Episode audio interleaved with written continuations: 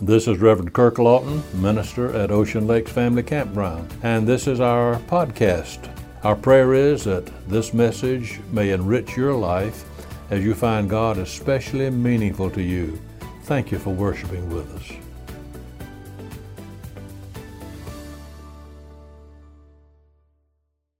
When I was a student at Southern Seminary in Louisville, Kentucky, I served as a pastor of a small country church about 65 miles out of Louisville. Here at the Dry Valley Baptist Church in Mystic, Kentucky, was where I participated in my first revival from a pastoral standpoint. That was a revival I shall never forget. One reason is because my father came up to Kentucky from South Carolina and did the preaching in this revival. I wanted to have him to be the preacher in my very first revival as a pastor, since he had meant so much to me in my own spiritual life. We were to begin our services on a Monday night at 7:30, and my father decided to drive from South Carolina to Kentucky on Monday, arriving there in time for the evening service. He had to preach at his own church the day before on Sunday. Since he knew he would be too pushed for time, we decided not to expect him to be there in time for the evening meal, uh, where we usually did uh, before the services at night. My dad would just eat after church, he said. Well, I was not too much alarmed when he did not show up in time for supper, although I had a sneaking notion that he might come walking in while we were eating. But the meal concluded, and we went to the little one room church building. I reasoned that he had just decided to go straight on to the church and meet us there. But when we got there, there was no car anywhere with a South Carolina license tag, and I began to grow uneasy a bit. 7:30 came, and still he had not arrived. So we went ahead and started the service, thinking he would surely be just a minute or two late, perhaps. We began singing hymns, and the butterflies started dancing in my stomach. the more hymns we sang, the more they danced. But after the song service was all over, plus a few extra songs, all the stanzas of each, still my father had not showed up, and I was really in need of ministerial relief, not financial, but another kind. I was in a dilemma. The church was filled with people that night, and they were looking for a sermon. So there was really nothing for me to do but to start preaching. After all, wasn't that what I was going to the seminary for, to learn how to be a preacher? Now, there may be some preachers who just preach out of their head without any notes, without any preparation, but I am not of that tribe. I believe God inspires back there in the office in times of preparation, just as He does when the preachers in the pulpit. And quite frankly, I had not even asked God for a message for that night, at least not from me, anyhow. Well, knowing that something had to be done, I began to preach. Speaking from complete random, I started expounding on the 23rd Psalm, saying everything about it that I could remember ever having heard before. About halfway through my sermon, that preacher from South Carolina arrived and slipped in quietly and sat on the back row. It had taken him longer than he expected to make the trip from South Carolina. You talk about being glad to see somebody. Uh, how did I spell relief? D A D. I went ahead and finished what I was saying that night, but my dad took over after that, and we had a good revival. Now, this morning, the conditions are much better than they were on that evening, August the 18th, 1958, which was about 56 years ago. I hope I'm a little better prepared this morning since I've been working uh, with the Lord for a bit longer on this series of sermons as we start the 23rd Psalm uh, beginning today. The 23rd Psalm uh, has often been called the Shepherd's Psalm. It's a favorite of many people. Perhaps one reason for this is because of the simplicity of the language. For example, the beginning phrase is, The Lord is my shepherd, I shall not want. Several years ago, a group of young people came to me and asked what that phrase meant. Does it mean that the Lord is my shepherd, but I don't want him to be? Well, of course not. The word want here means, might be translated lack. So the real meaning of that verse would be, The Lord is my shepherd, I shall not lack anything. One little girl expressed the truth very well, although she got the words of the psalm mixed up. She said, The Lord is my shepherd. That's all I want. when we know that the Lord is our shepherd, then we can have a sense of inner calmness and peace, which can come in no other way. Immediately after World War II, the Allied armies gathered up many hungry, homeless children and placed them in large camps to care for them. There, the children were abundantly fed and cared for. However, at night the children did not sleep well. The toll of war had taken away the peace and security from their little lives. They seemed to be restless and afraid at night. Finally, a psychologist hit on a solution.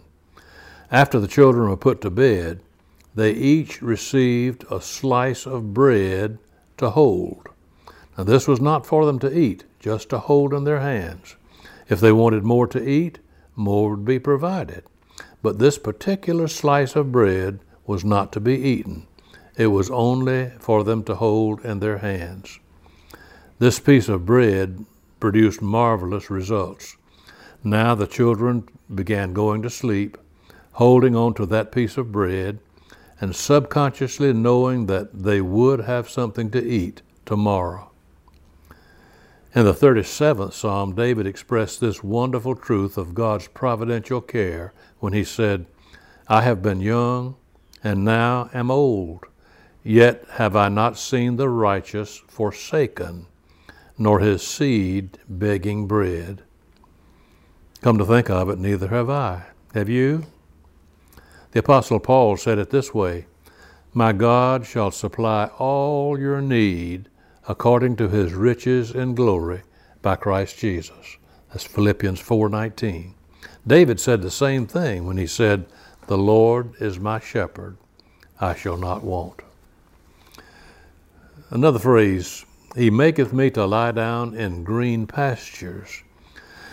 Back in the days when David wrote this psalm, he knew more than we do today the ways and the habits of sheep. We're told that the shepherd would often start grazing his sheep around four o'clock in the morning. The sheep walk steadily as they graze, they are never still. And then by around 10 o'clock in the morning, the sun is beaming down, the sheep are hot and tired and thirsty. And the wise shepherd knows that the sheep must not drink when it's hot, neither when their stomachs are filled with undigested grass. So the shepherd makes the sheep lie down in green pastures in a cool, soft spot. Since the sheep will not graze and eat while they're lying down, they chew their cud instead, which is nature's way of digestion. Sheep are called ruminants. It's a classification of animals. This is true with sheep, goats, oxen, antelope, giraffe, deer, camels. All these are cud chewing animals. There come times in the life of every person when we are forced to do even as the shepherd forces his sheep to do. We have to lie down, to slow down, whether we want to or not. So many times I have told people who were lying on hospital beds, you know, sometimes God allows us to be put on our backs in order to give us a chance to look up. The poet has said, My plans were made, I thought my path all bright and clear. My heart with song o'erflowed, the world seemed full of cheer. My Lord and I wished, my, my Lord I wished to serve, to take him for my guide, to keep so close that I could feel him by my side. And so I traveled on. But suddenly in skies so clear and full of light, the clouds fell thick and fast. the days seemed changed to night. Instead of paths so clear and full of things so sweet, rough things and thorns and stones seemed all about my feet. I scarce could travel on.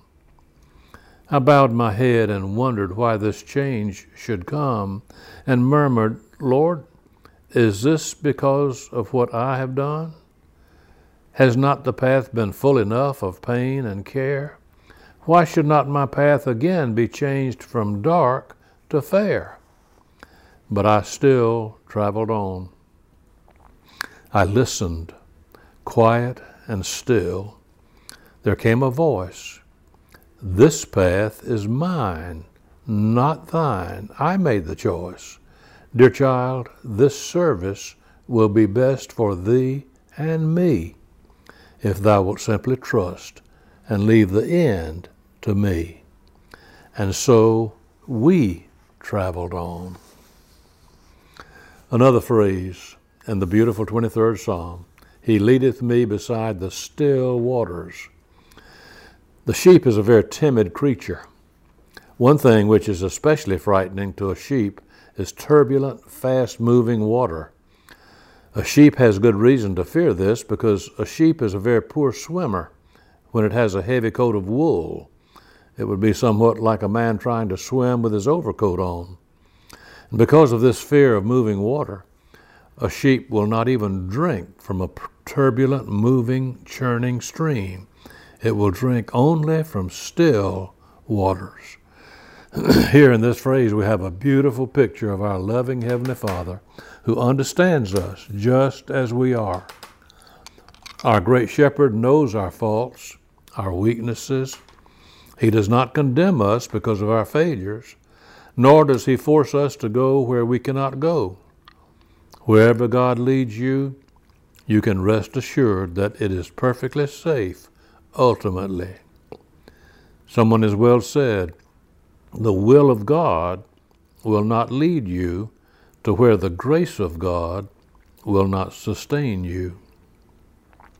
Now, there may be times when God's will may lead us into paths where we find the travel difficult. Jesus never promised that the life of a Christian would be without difficulties, problems, or even sufferings. But He has promised that when we trust Him to be our shepherd and to guide us, then we need have no fear and pastures are green? Not always. Sometimes he who knoweth best in kindness leadeth me in weary ways, where heavy shadows be. And by still waters? No, not always so. Oft times the heavy tempests round me blow, and o'er my soul the waves and billows go. But when the storm beats loudest and I cry aloud for help, the shepherd standeth by and whispers to my soul, Lo, it is I. So where he leads me, I can safely go, and in the blessed hereafter I shall know why in his wisdom he hath led me so. The fact that our good shepherd does not shield us from trouble is obvious when we look at the next phrase He restoreth my soul. Oh, don't we all have times in our lives when we feel so desperately the need of being restored? David well knew this feeling. In Psalm 51, David cried out, Have mercy upon me, O God, according to thy loving kindness, according to the multitude of thy tender mercies blot out my transgressions. And then, after God forgave David from his sin, David then prayed another prayer, as recorded in the 32nd Psalm Blessed is he whose transgression is forgiven, whose sin is covered. Yes, when we sin and violate God's will, we cause a wound which only the great physician can heal. We may not realize immediately how very sick we are, but the cancer of our sin is still there all the same. It just may not have been openly diagnosed yet. One little boy described this situation when he said, Sin is a knot that only God can untie. Today, there are people everywhere who are filled with anxieties, fear, fears, frustrations, tensions, and burdens which only God can cure. Medicine and the other healing professions can help, and they often do. But as one physician said in speaking to a group of doctors, the psychiatrist's couch cannot take the place of the Lord in solving the problems of a frustrated society. Yes, he restoreth my soul. Oh, the crying need to have restored to us the joy of our salvation. And there are so many who can't even pray for this because the joy of salvation has not really come for the first time to them yet. But when it does become a reality in our lives, only the Good Shepherd can restore your soul as you need it to be restored and refreshed. Another beautiful phrase in the psalm is this He leadeth me in the paths of righteousness for his name's sake. Sheep have very poor eyesight. They can see only a few yards ahead. The fields in Palestine, as they used to roam and be led to graze, were covered with narrow paths over which the shepherds led their sheep to pasture. Some of these paths led to a blind alley. Others led to a cliff over which the sheep might fall to their deaths. But still other paths led to green pastures and still waters. The Good Shepherd knew where the right paths were.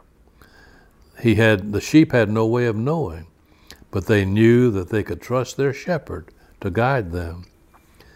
One of the hymns that we sing, Lord, I would place my hand in thine, nor ever murmur nor repine, content whatever lot I see, since 'tis God's hand that leadeth me.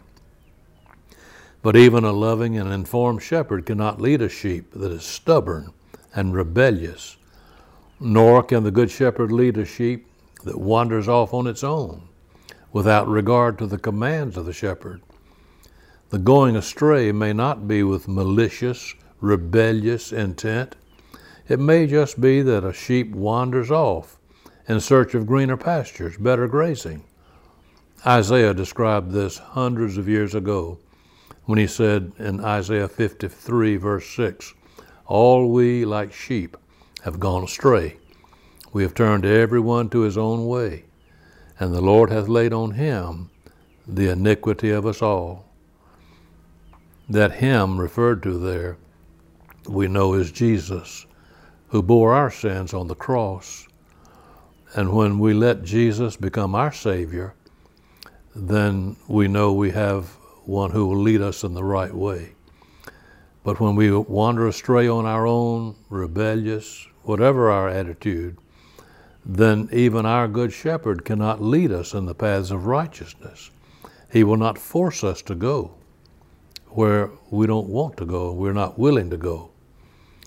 The wise proverb says in Proverbs 3 6, In all thy ways acknowledge him, and he shall direct thy paths.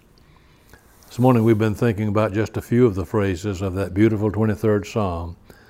We shall continue with this next Sunday. But as we close our service here, we're going to sing a song about Jesus becoming our shepherd.